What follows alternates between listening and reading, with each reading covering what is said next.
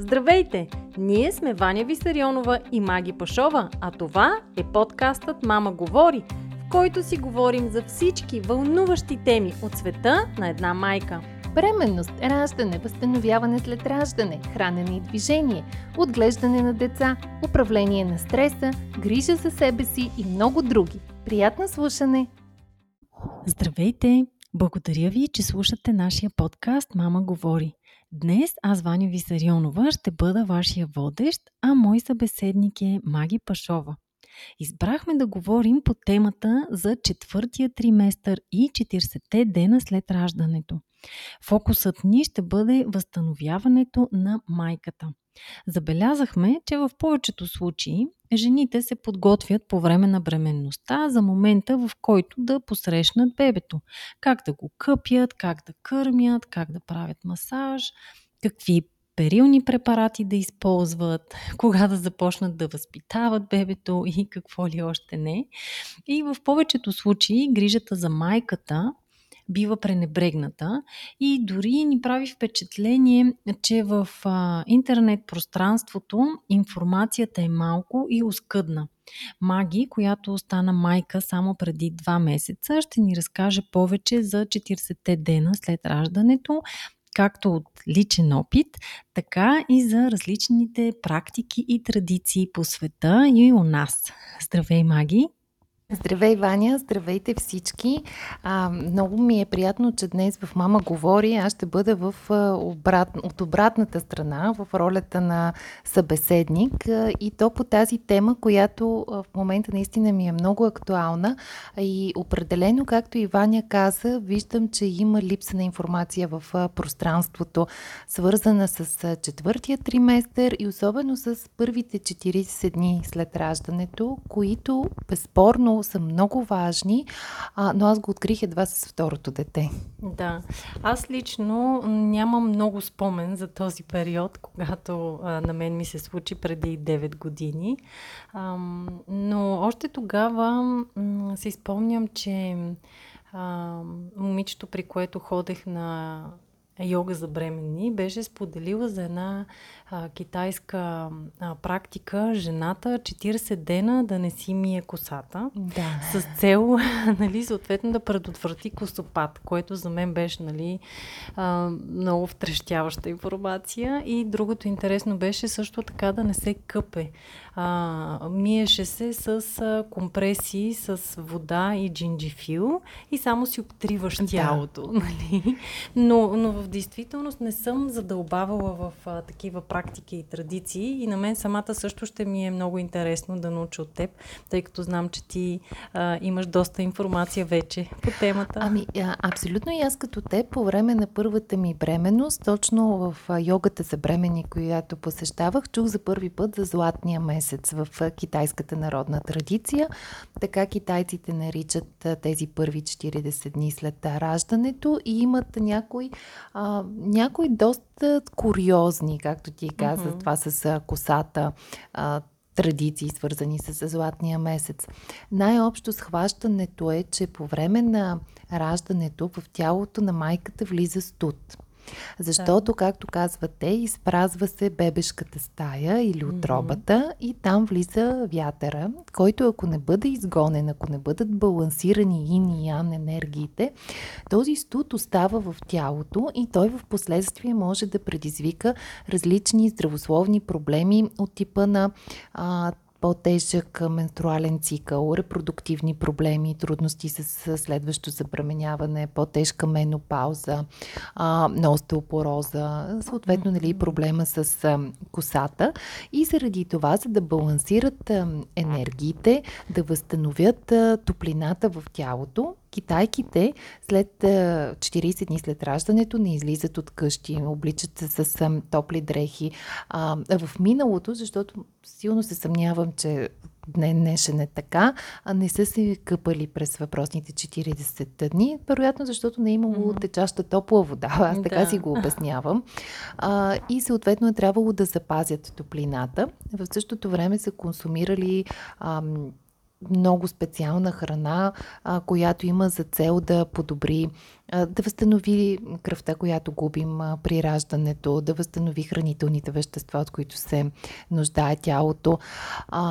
И това са различни гъсти супи с високо съдържание на месо, на яйца, ориз, приготвен по специфичен начин. И за през цялото това време за жената, родилата жена, се грижат други близки жени от нейното семейство, така че реално тя единственото, което трябва да прави е да си почива, да се храни, по няколко пъти на ден да. а, и да кърми бебето. Вярва ли се, че когато прек, бъде прекаран по този начин златният месец, а, жената излиза от него възстановена, красива, силна а, и готова от тук нататък да се грижи за бебето, да ражда други бебета. И обратно, ако нали, този период бъде пропуснат, а, след... А, а, въпросните 40 дни, по-нататък в живота тя може да има по-сериозни здравословни проблеми. Дори в някои случаи, когато е трябвало някакво хронично състояние а, да бъде подобрено, а, традиционните лекари по китайска медицина препоръчвали на, в някои случаи mm-hmm. забременяване, за да се използва въпросният златен месец а, с лечебна цел. Да. А, така че аз бях чувала за тези любопитни, би ги определила факти, още при не, първата ми бременност, обаче наистина тогава си останаха в графата любопитни. А, бях чувала и за българската народна традиция, за това, че жената 40 дни прекарва в къщи, не излиза с бебето, но обяснението е да не, не го хванат уроки. Mm-hmm. И едва след тези 40 дни майката и бебето ходят на църква, чете им се чиста молитва, прави се богачата сладка питка, на която се канят близките на майката, за да пожелаят различни качества да урисат бебето. Да. А, честно казано, тогава, преди близо 7 години, всичките тези неща ми звучаха леко смешно, а, като нещо свързано с а, един по-отминал период. А, сега обаче, при втората ми бременност, прочетох доста повече по темата и това, което ме впечатли е, че в традицията на много народи по света реално има обичаи и ритуали, свързани с първите 40 дни. Да. И при всички тези обичаи и ритуали има повтарящи се елементи. Един от тези елементи е изолацията или оттеглянето, идеята майката да остане заедно с бебето и да допуска много ограничен брой хора до себе си. Нали, това не значи съвсем с никого да не се среща, но да има някакво отдръпване от, от ежедневието. А, друго свързващо е идеята за топлината. Mm-hmm. Нали, казахме за Китай и за баланса на ин и ян в а, индийската традиция, а юроведа говорят за а, вата. Нали, тези от нашите слушатели, които са запознати с трите доши в а, юроведа, вата, пита и кафа. Вата е дошата свързана с вятъра, с въздуха а, и подобно на китайската традиция, пък индийците смятат, че а, в тялото на жената след раждането има повече вятър, повече да. въздух. А, затова и родилата жена се връща в, а, при своето семейство, където нейните майка, сестри и други близки жени а, и приготвят различни ястия от а, аюроведа с много ги, с много млечни а, продукти, с а, подбрани подправки, както и различни билкови отвари, за да може отново да се възстанови енергията в тялото, да има достатъчно хранителни вещества за кърмата. А, в Мексико също има такава традиция, свързана с 40-те дни. А, тя се нарича там куарентена, което от да. една страна може да го свържим с думата карантина, а от друга страна с а, 40 на испански куарента. Да.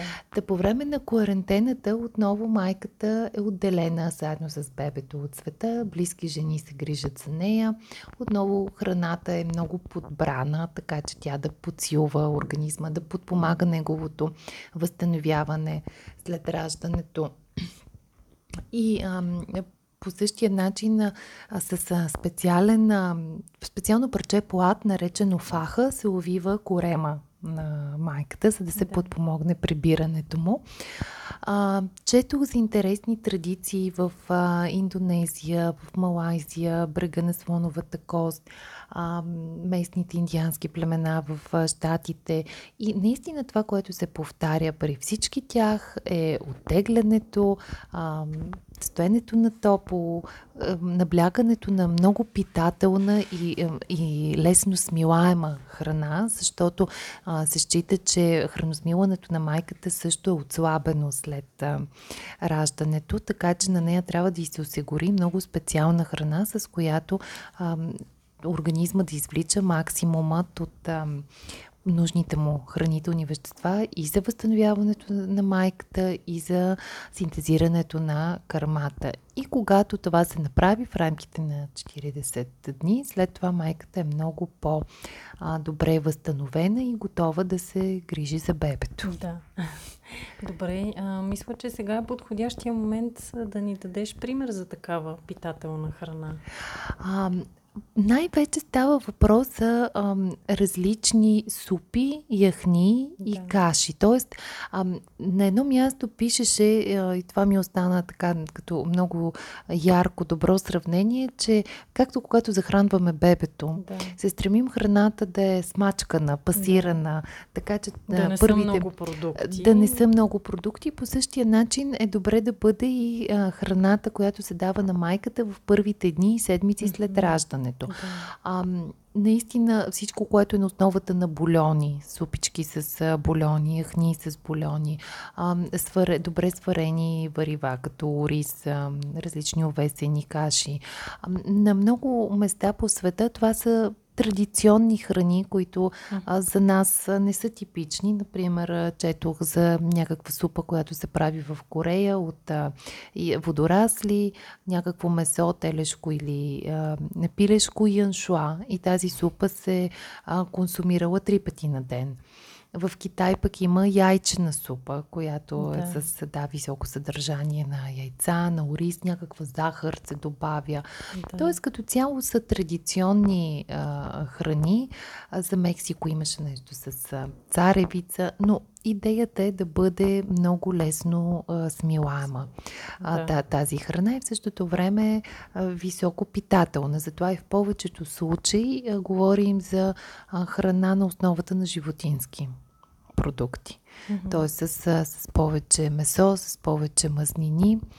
Яйца. Яйца, да. Млечни продукти, каза също. Е, за, да, за, в, тези, в тези райони, в които млечните продукти са част от, от кухнята, защото това е не навсякъде по света. Например, за китайците млечните продукти не са типична а, храна и mm-hmm. те почти не консумират а, такива, така че и в протоколите за възстановяване след раждане, това, което най-често се приготвя в златния месец, нали, не са толкова застъпени. Mm-hmm. Млечните, колкото месото и яйцата. Така че различни а, типични рецепти за различни части на света, но обединяващото наистина да бъде сготвена, не сурова храна, а, да бъде а, в някой случай пасирана или приготвена до степен, в която има кашообразно да. а, така състояние, за да може да бъде много лесно разградима и, и освоима да. от майката. А ти спомена и подправките. А, а, полезно ли е? Смисъл, трябва ли да добавиме подправки или по-скоро не? Ами като цяло е полезно. А, сега, в нашото съвремие битува едно схващане, че а, едва ли не, когато кърмим, трябва храната ни да е безвкусна и да се лишаваме по подразбиране от много храни, които са на набедени, къде за газообразуващи, къде за дразнещи, а, за алергени. И а, в един момент доста майки се почват до такава степен да се ограничават, че всъщност те се хранят бедно, в резултат на което... Лук, лук и картофи. А, да, и бисквити, да. И, и, и неща, които в никакъв случай не са питателни, нито пък са лесно смилаеми. Докато в тези традиции, за които а, споменах, а, точно обратното. Много е заложено именно на помощта на подправките, защото те пък са нещо, което подпомага нашето собствено храносмилане и, както казват а, в различните традиционни култури, подправките внасят топлина или внасят огън в организма, както и да кажем един джинджифил. А, и аз тук мога наистина и личен пример да дам в първите седмици след раждането, буквално във всичко, което си приготвях, добавях джинджифил и то в немалки а, количества.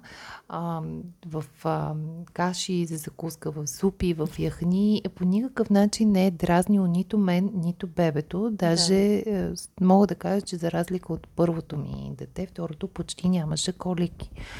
А, Супер. Нали, причините са комплексните. За, специално за коликите има различни теории. Какво ги причинява? Да. Защо? Да, ние в един преден подкаст, който ви препоръчвам да слушате за пробиотиците, да. ти там сподели а, нали, за тяхната роля и изследвания, проучвания за връзката им с а, коликите на децата. Да. Така че може нашите слушатели да, може да, да го изслушате. този епизод. А, да. Факт е, че аз имах пробиотици преди а, раждането по време на бременността и през първите седмици, така че възможно е това също да има ефект. Пак казвам също, под, специално по отношение на коликите има много теории и няма един отговор, защо при някои бебета те са по-силно изразени, при други не. Но по-скоро тук исках да дам примера, че въпреки, че консумирах и джинджифил и други подправки, това не е подразнило по някакъв начин бебето и да. специално по отношение на храненето при кърмене, според мен не трябва на общото основание да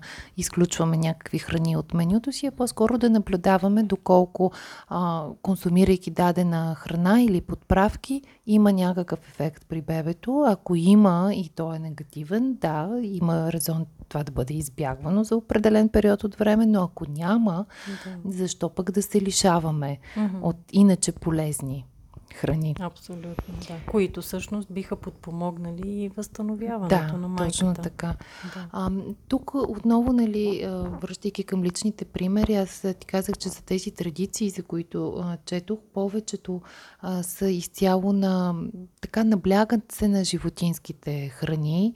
А, тук като аз самата след раждането пък нямах никакво желание да консумирам животински uh-huh. а, продукти. Това е много интересно. Като цяло а, много жени по време на бременността имат понижено желание да консумират месо а, и изобщо животински продукти. А, и затова има така различни обяснения, свързани чисто с а, антропологичното ни наследство, с това, че в а, миналото, когато не е имало хладилници, месото е било преносител на а, зарази, така, хранително пренасяни mm-hmm. бактерии. А, и се счита, че една от причините на някои бремени жени да им се гади от месо и да не могат да консумират месо е това, че един вид природата е създава този механизъм, за да ги запази. Yes. А, но ето, нали, отново всеки от нас е изключително различен, а, индивидуален. Аз през бременността нямах проблем с а, животински храни да. и хапвах, макар и умерено, тъй като никога не съм бил особен любител на месото, но пък след раждането тотално не ми се ядат такива храни и за това наблягам повече на растително базирани протеини, мазнини. А, да, нали, до голяма степен това с а, традициите е нещо, което би следвало а, да адаптираме спрямо и собствените си предпочитания. Да. Но има какво да си вземем от тези традиции, да. безспорно. Да. Добре, значи да ги обобщим. Храната трябва да бъде топла, uh-huh. а, да бъде леко смляна, по някакъв начин а, нали, накълцана или пюрирана, да, или за да може по-лесно да се преработи от организма. Може да, да бъде готвена. Добавят, да, готвена. Могат да се добавят подправки. Uh-huh а, и да бъде богата на наистина на различни хранителни вещества, така че а, да осигури а, на майката онова, което липсва в организма. Значи ние губим много кръв при раждането, mm-hmm. съответно губим желязо, а, губим а, имаме нужда от протеини, от, от мазнини, с да. които да осигурим а, достатъчно вещества за синтез на пълноценна кърма. Особено по отношение на мазнините. Това е много важно.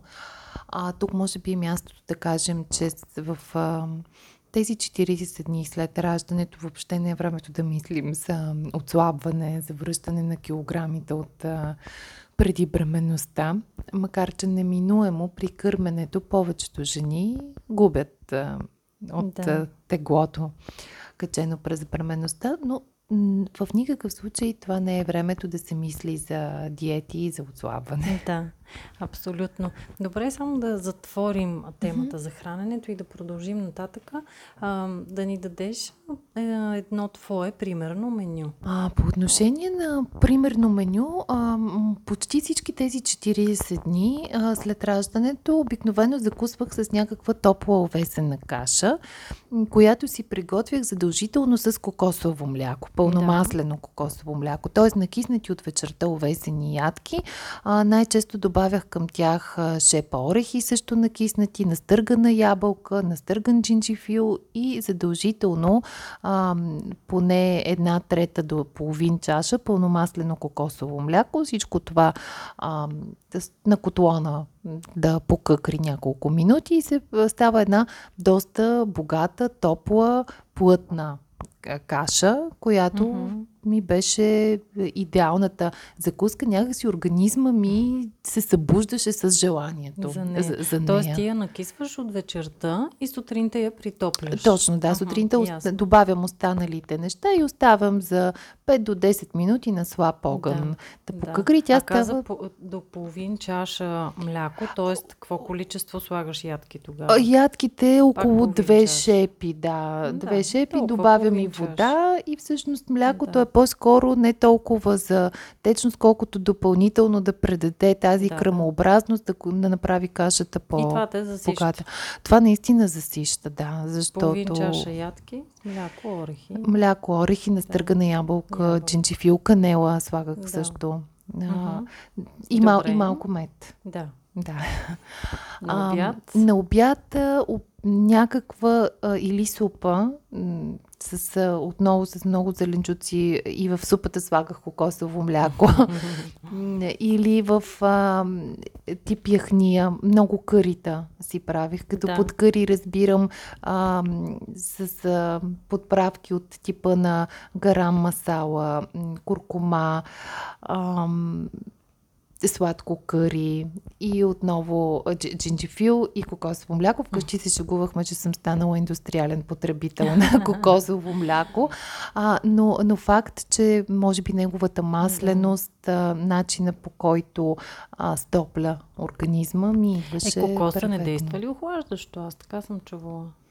Ми, ви сега, тук ме хващаш неподготвена, охлаждащо да. или затоплящо действа, но факт, че в комбинация с а, джинджифил mm-hmm. а, ми беше да. много да. Много добре. добре. Много добре ми действаше, добре. да. А, и, и, нали, пак казвам, освен, че бебето нямаше колики, надаваше много добре. Mm-hmm. Реално за до втория месец почти удвои теглото си Супер. и, и цяло а, на кърма, така че Добре. лично на мен този начин на хранене ми да. действаше идеално. Пробвах и някои от типичните китайски рецепти, като най-ми хареса а, пържения джинджифилов а, ориз. Сега ние всички много се плашим от думата пържено, но да. пък китайците си пържат. Да. А, и тази рецепта за пържен джинджифилов ориз прочетох на няколко места, че ако ти дойде китаец на гости, когато си родила съвсем скоро, това е нещото, което ще ти донесат. И аз реших да пробвам да видя какво е пък, да. нали, това нещо. В интерес на истината е много приятно и вкусно. Оризът се сварява аз ползвах пълнозърнесто басмати. Да. А за целта сварих си го. След това в а, някакъв лок тиган се загрява мазнина. Това може да е ги, може да е някаква друга мазнина. Добавя се настърган джинджифил, така щедро, да. на две лъжици. Mm-hmm. Джинджифил, слагаме ориза, разбъркваме всичко добре и след това може да се чукнат вътре 2 до 3 яйца, зависи колко е количеството на ориза и продължаваме да бъркаме, все едно приготвяме бъркани яйца, mm-hmm. нали, до момента в който яйцата са вече а, готови.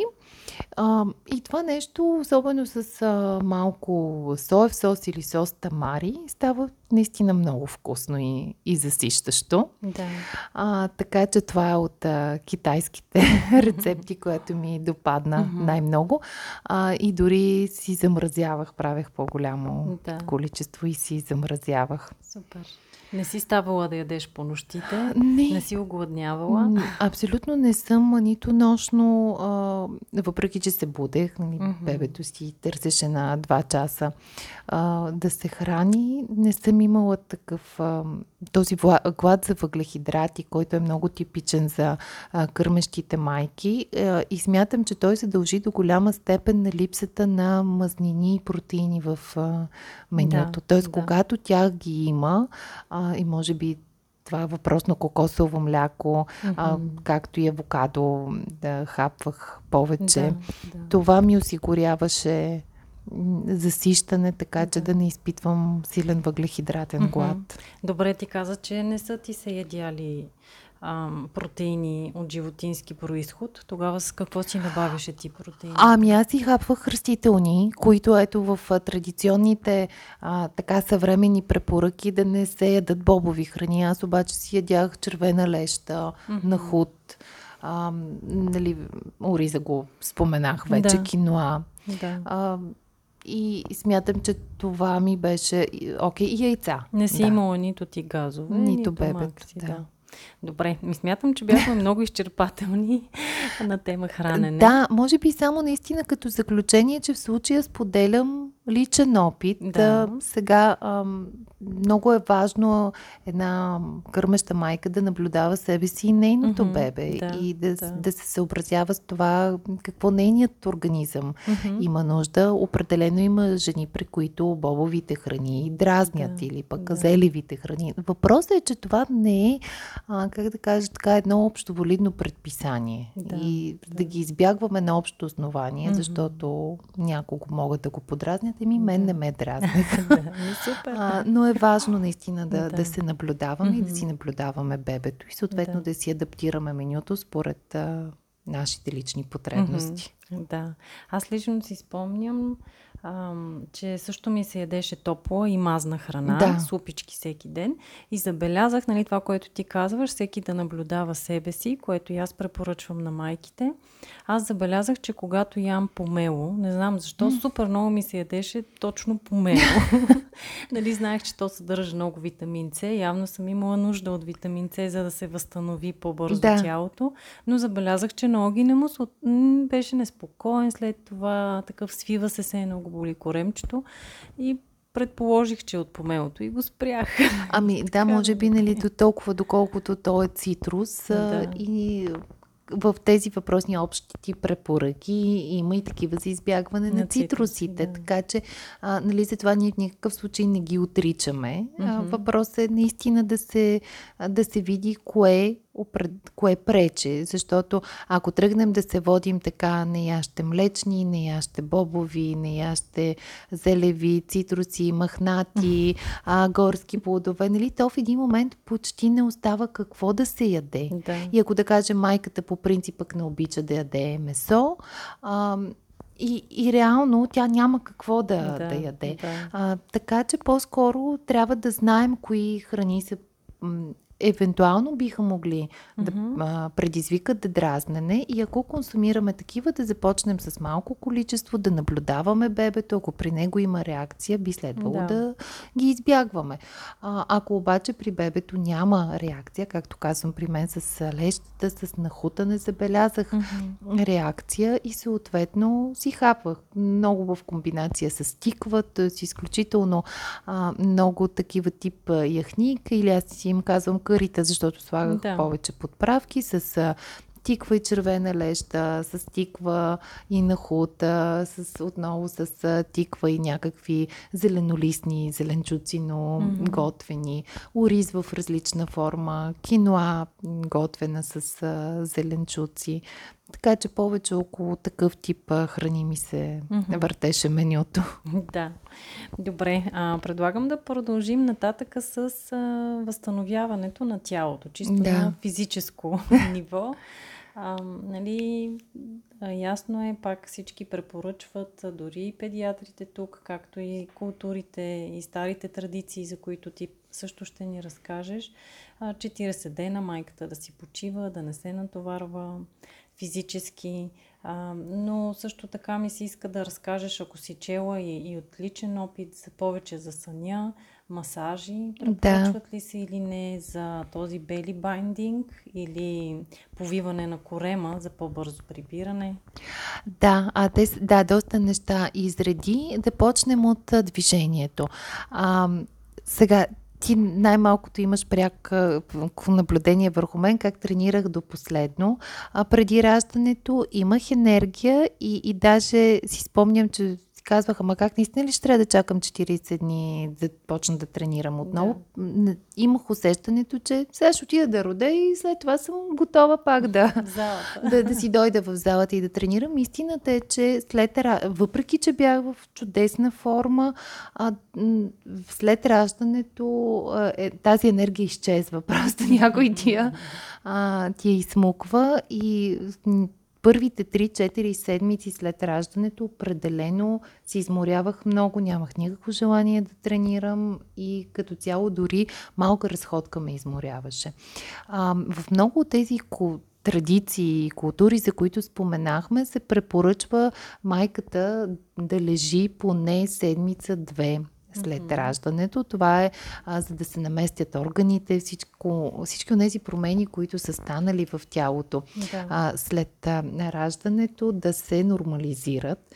А, и го усетих наистина и по себе си, че имах нужда от а, това да съм повече в хоризонтално положение, легнала, полуизлегната, да спя повече. А, всички сме чували това с пете, когато бебето спи, защото бебето не спи като възрастен човек. Да. Тоест, от това особено за жените, които раждат за първи път. Нали, е много важно да имат правилните очаквания, че бебето няма да спи по цяла нощ.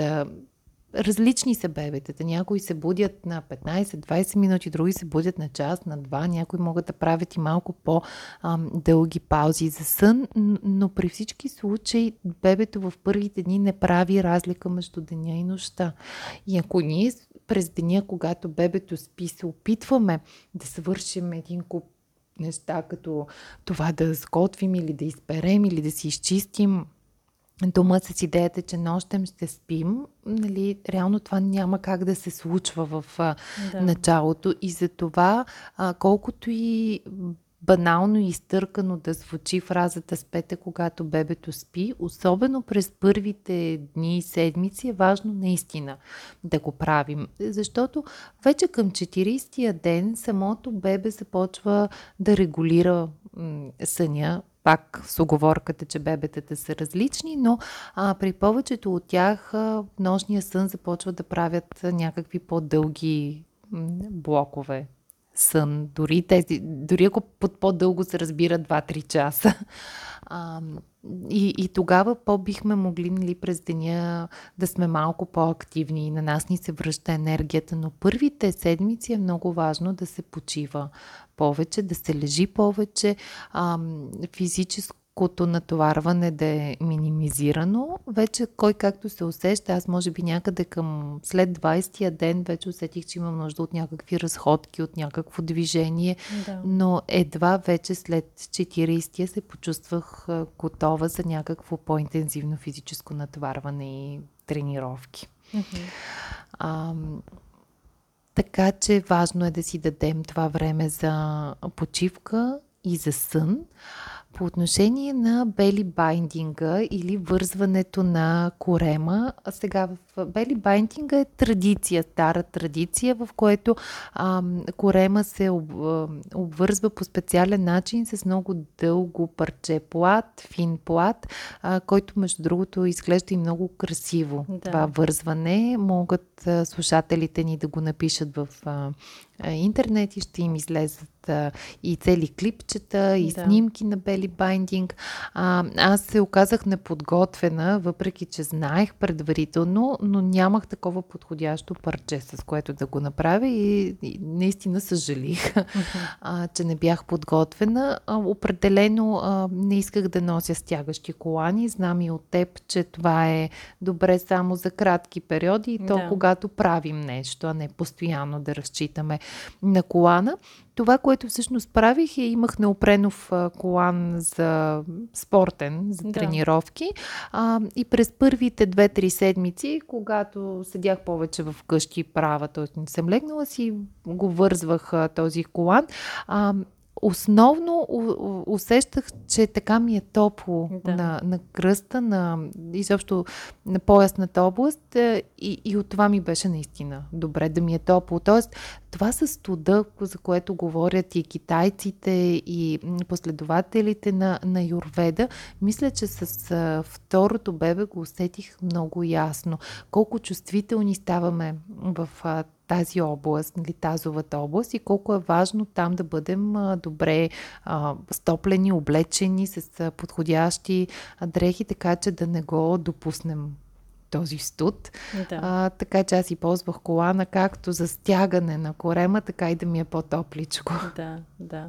А предполагам, че а, масажите са полезни. Това, което аз знам и сме а, чули даже двете с теб от а, нашата приятелка Стаси, от, а, която се занимава с масажи за бременни, е, че е добре ако раждането е с цезарово сечение, да. след падането на коричките върху шева, да се започне с леко масажче.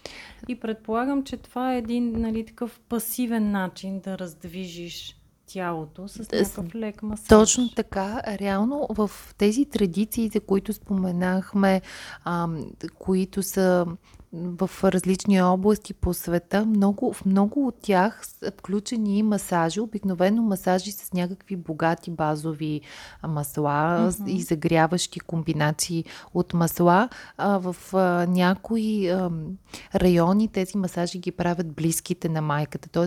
втриват масла в цялото и тяло, да. а, които подобряват а, циркулацията, заместват движението, но и самите масла подпомагат възстановяването. На други места такива масажи прави акушерка, която посещава а, майката и се грижи за нея и съответно отново хем прави масажи, хем втрива масла в а, тялото. Сега у нас може би нямаме толкова и познания и традиции свързани mm-hmm. с а, маслата и тяхната роля, но при всички случаи масажите не са противопоказни. Да. Но хубаво е все пак да се правят от някой, който знае какво да, прави и да, как да. да го прави. Според мен тези момичета, които се занимават а, с а, подкрепа при възстановяването след раждане, така наречените постпартум дули, които вече има и в България. Да. Предполагам, че ако потърсят нашите слушатели в интернет, ще намерят постпартум дула те най-вероятно знаят как да се прави. Да, най-вероятно е така. По повод постпартум долите, нали също малко в графата любопитно може да, да а, споделим. А, на много места, където е имало подобни традиции и там се е разчитало основно на близките на майката, нали, нейната майка, сестри, лели. А, това в днешния свят е все по трудно приложимо, просто защото живеем се по-често далеко от а, семействата си или раждаме в по-късна възраст, когато вече а, няма кой от близките ни да се погрижи за нас. За това а, вече се предлагат доста форми на услуги, да. от които постпартум дулата е един вид. Нали? Това са жени специално обучени, които да подпомогнат майката след раждането, било то а, като и помагат с грижата за бебето, като правят, а, правят и масажи или изготвят, или mm-hmm. помагат с а, домакинството. Под различна форма се предлага тази услуга в, а, на различни места. Най-се популярни в Европа, в Канада, в някои части на Штатите. А, за Штатите четох също, че имат и нещо като хотели или а, къщи за гости да. в китайските общности, където в въпросните къщи се говори мандарин и се пресъздават а, условията за златния месец. Тоест майката да. като роди, отива там с а, бебето и вместо нейните близки, за нея се грижи персонала на а, този дом, който отново и готвят и традиционните храни, правят традиционните практики, да. помагат с грижата за бебето. А, и последно в а, графата любопитно, пък а, на, така в а, Китай, в големите градове като а, Шанхай и Хонг-Конг има петзвездни луксозни хотели, да. където също се предлага такава услуга, но вече на съвсем друг клас. и ниво. Значи майката отива в този петзвезден хотел, храната й се готви от а, а, шеф-готвачи с Мишлен звезди, а за бебето се грижат специално обучени детегледачки, да. на нея и се правят различни а, спа процедури и масажи и тя така си прекарва първите 40 дни, да, което явно да. се отнася за специален а, така, клас дами. Въпрос да, на престиж да, да си изкараш да. постпартум периода в сред такъв лукс. Mm-hmm. Това е една ниша, която е на нашия пазар. да, абсолютно. У нас не сме чували да се предлагат да, да. подобни Пък и как ли ще реагират горките баби, ако е, чуят? да, да бъдат лишени от подобно да. нещо. А, но всъщност има, да, има интересни начини. Включително четох и за места, където пък се предлага само храна. А, нали, както знаем, че има различни кухни, които готвят вече и за, mm-hmm.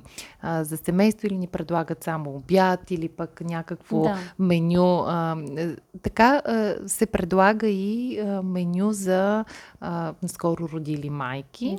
Да, специално да. адаптирано, което можеш да си поръчваш вкъщи през първите 40 дни, Супер. така че да не ти се налага да готвиш. А съвсем наскоро пък в Инстаграм ми попадна профила на една а, известна американка, която е веган.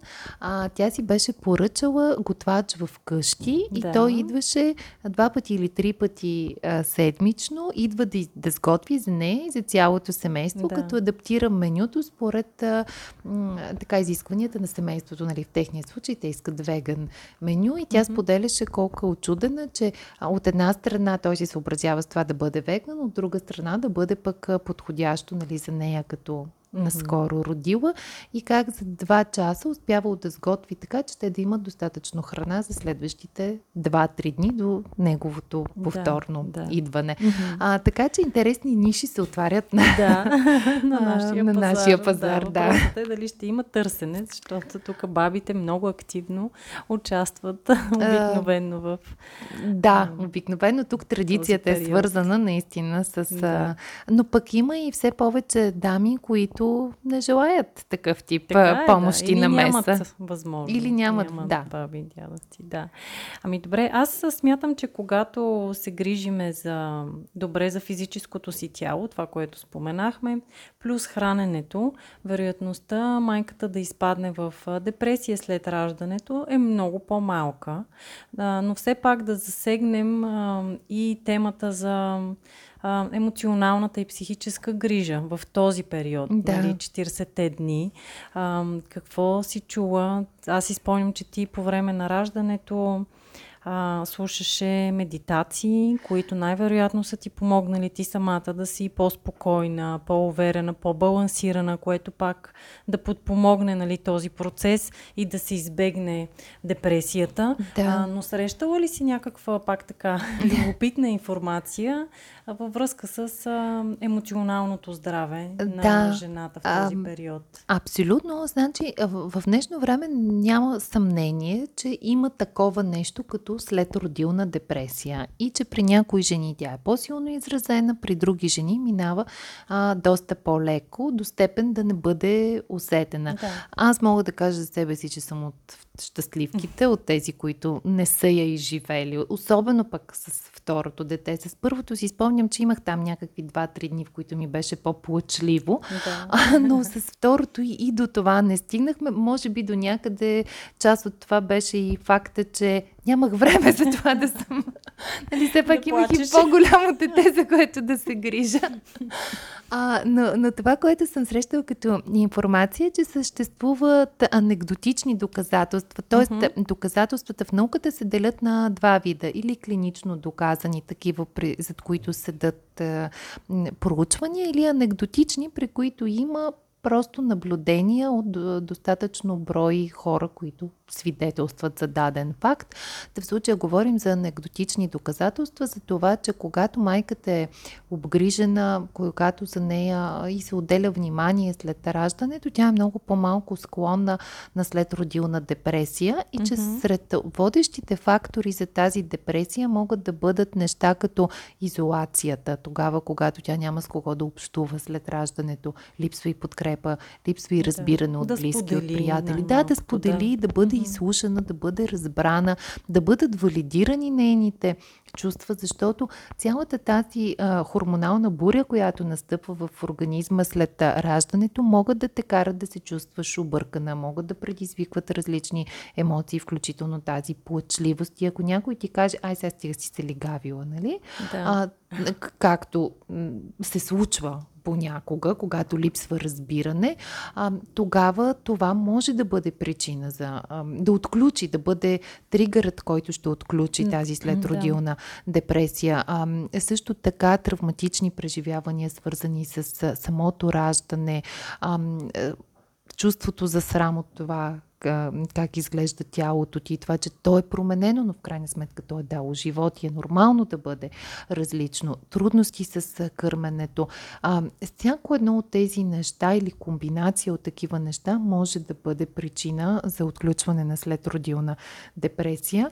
И обратното, тогава, когато а, има кой да подкрепи, да изслуша, да, да валидира усещанията да. и емоциите на майката, пък риска значително намалява намалява. Така че важно е жените да го имат предвид, дори ако трябва предварително да коментират с близките, с партньора, много е важно партньора да бъде наясно какво ще се случи с неговата половинка след да. раждането. Това, че а, да, първо може тя да бъде много по-емоционална, може да бъде объркана, особено когато е първо бебе и тя не знае а, все още всичко ще бъде много ново mm-hmm. в първите седмица, две, месеца. И тогава нали, не можем да очакваме от нея тя да бъде същата онази жена, която е била преди раждането. Добре организирана, планираща, контролираща и чувствата и емоциите си и а, действията си. Да. А, така че когато а, партньора е наясно с това, той ще може да окаже нужната подкрепа на половинката си, да и засвидетелства и разбиране, и любов. А, и, и обратното пък за самия партньор също е много важно. А, това, което напоследък се случва, е татковците да страдат от след родилна депресия. Uh-huh. А, дори наскоро аз участвах в а, едно проучване, а, а, в анкета, с, да, свързана да. с проучване. Все още не знам какви са резултатите от него, но това, което искаха да изследват а, психолозите, правещи анкетата, е наистина ефекта при татковците. Защото те се наблюдавали именно това засилване на процента бащи, които а, имат подобни така и засилена тревожност, нали, до степен депресия след появата на бебето, защото реално всичко в двойката, динамиката в двойката се променя, когато да. се появи бебето. Особено, пак казвам, когато е първо бебе, всичко се пренарежда, защото се е появило нов член на семейството и той реално изисква изцяло вниманието на, на майката в началото. А, така че таткото се чувства отхвърлен в, в изолация. А, изведнъж онази любов, която е била насочена към него, вече няма и някакво друг, друго същество а, и, е, и е отнело. Да. А, така че тук отново, за да бъде избегнат подобен ефект и риска от него, е много важно и двамата родители да бъдат осъзнати а, и добре информирани и да са наясно какво предстои. Да, ще, ще се случи нещо, което ще доведе до промяна. Тази промяна е временна. След това ще се установи нов ред. Нещата няма да се върнат към предишното, но ще се установи нов ред. Това бебе няма да има винаги тази 24-7 нужда от, от майката и тя постепенно отново ще върне и, и любовта и вниманието към а, партньора си. Така че а, когато всички са подготвени и добре информирани, смятам, че е много по-малък а, риска от това да има а, депресии или някакви по да. така, силно изразени емоции. Mm-hmm. Да.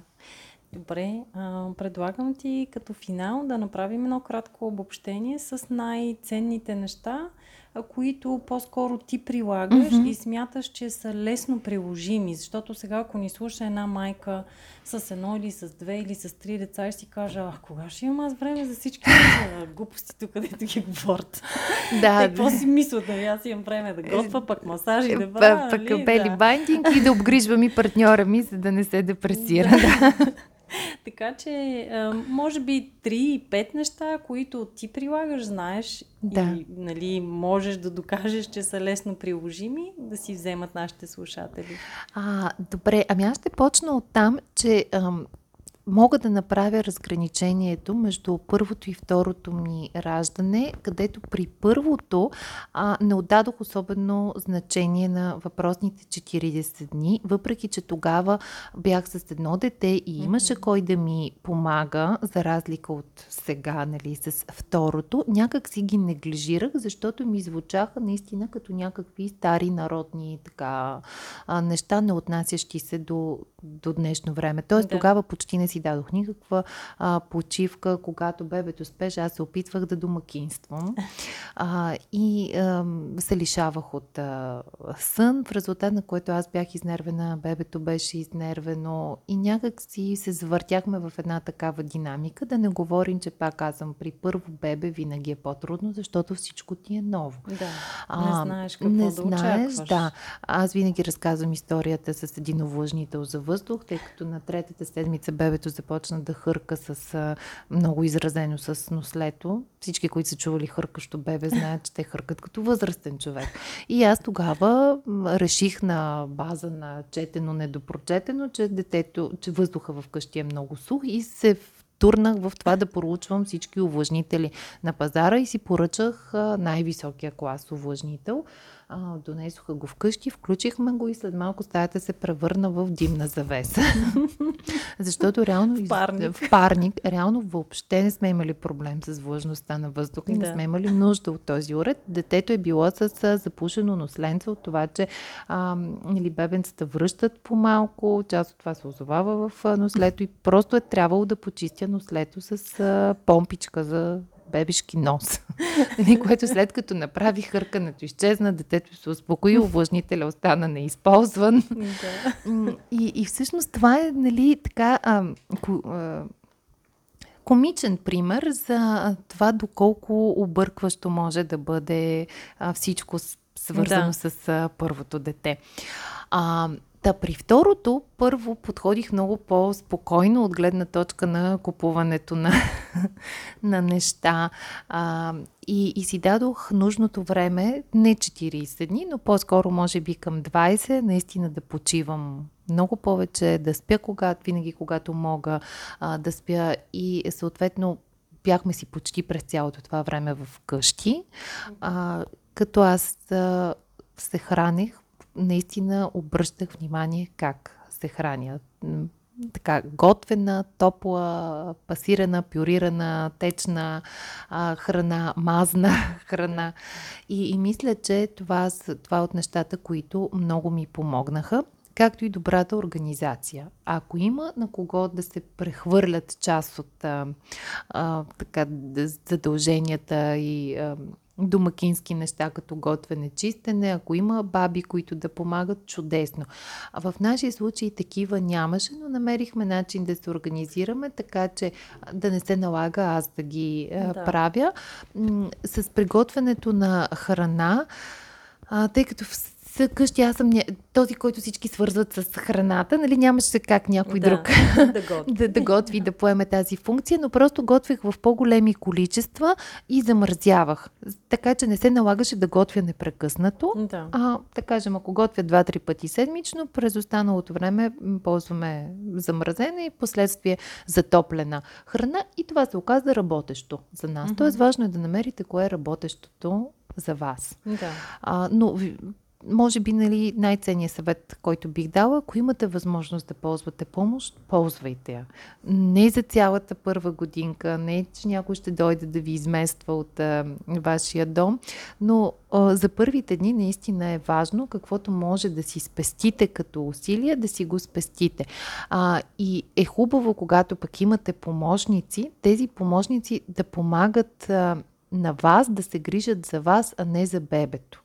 Нали, да. Защото много често а, жените се притесняват от това, че идва било то майка или свекърва и а, започват да й дават съвети как да се грижи за бебето, взимат бебето а, и това по-скоро може да предизвика неспокойство в а, майката. Според мен много по-ценно би било а, тези а, помощници да се занимават с а, пазаруването, с готвенето, с чистенето и да оставят майката и бебето а, да си преминат през този период на адаптация, на свързване, на опозна... взаимно опознаване и свикване, mm-hmm. а, а не някоя баба, нали, само да, да люшка да, бебето. Да. Важно е да си има контакта с, с мама. Mm-hmm. Добре, еми, мисля, че това беше едно чудесно обобщение.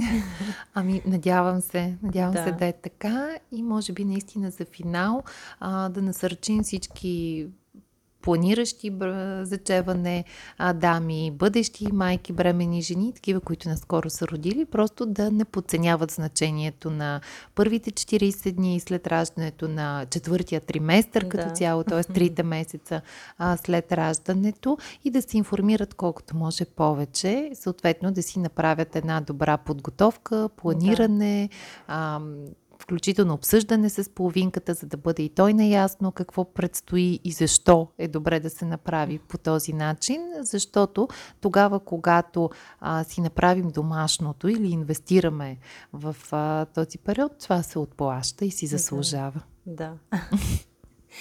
Добре, благодаря ти много, Маги. Благодаря и на вас, че ни слушахте. Не забравяйте да харесате този подкаст, да го споделите, да го коментирате и ако имате някакви въпроси, да ги зададете в коментари или да споделите някоя ваша история. Да, ще бъде интересно да чуем още да. истории, примери, свързани с а, 40-те дни след Кой раждането. Как се е справил. Да. И, да, може би а, да добавим още нещо към а, а, графата любопитни, любопитни. факти. Да, аз може би наистина тук вече и след финала.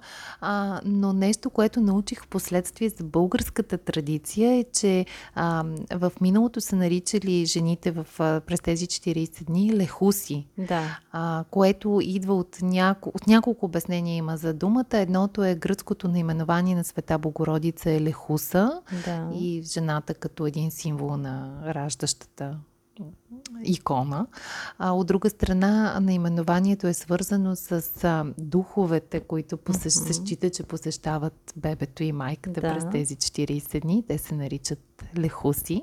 Ага. И с това пък е обяснението защо да няма много външни хора при да. непознати хора а, mm-hmm. при, при майката и бебето. И съответно... Няма общо с лохиите, някъде съм чувала. И това също това съм. И да, и, и това също. Да. Тоест различни обяснения има за, да. за думата, но факт, че си имаме и наши български традиции, тъй като ние говорихме повече за чуждите, да. но си имаме да. и наши и традиции, наши. свързани с 40-те дни. И те, нали, приключват ритуално с а, чистата молитва, прочетена mm-hmm. на майката и бебето в а, църквата а, и съответно празничната погача, на която се яде сладка питка, за да му е да. сладък живота на бебето. Ще се радваме да споделите с нас а, вашите истории и ако знаете а, някоя традиция от вашата баба или прабаба. Благодаря, да. че ни слушахте и ни очаквайте отново следващата сряда. До скоро! До скоро! Информацията, която предоставяме в подкаста Мама говори, е с информационен характер и не бива да служи и да се приема като медицинска диагноза, нито да заменя индивидуалната медицинска оценка и наблюдение. Преди да решите да се доверите на нас или други източници, свързани с диастазата, моля, консултирайте се с вашия лекар и или хирург. За повече информация посетете нашата веб страница nenadiastazata.com.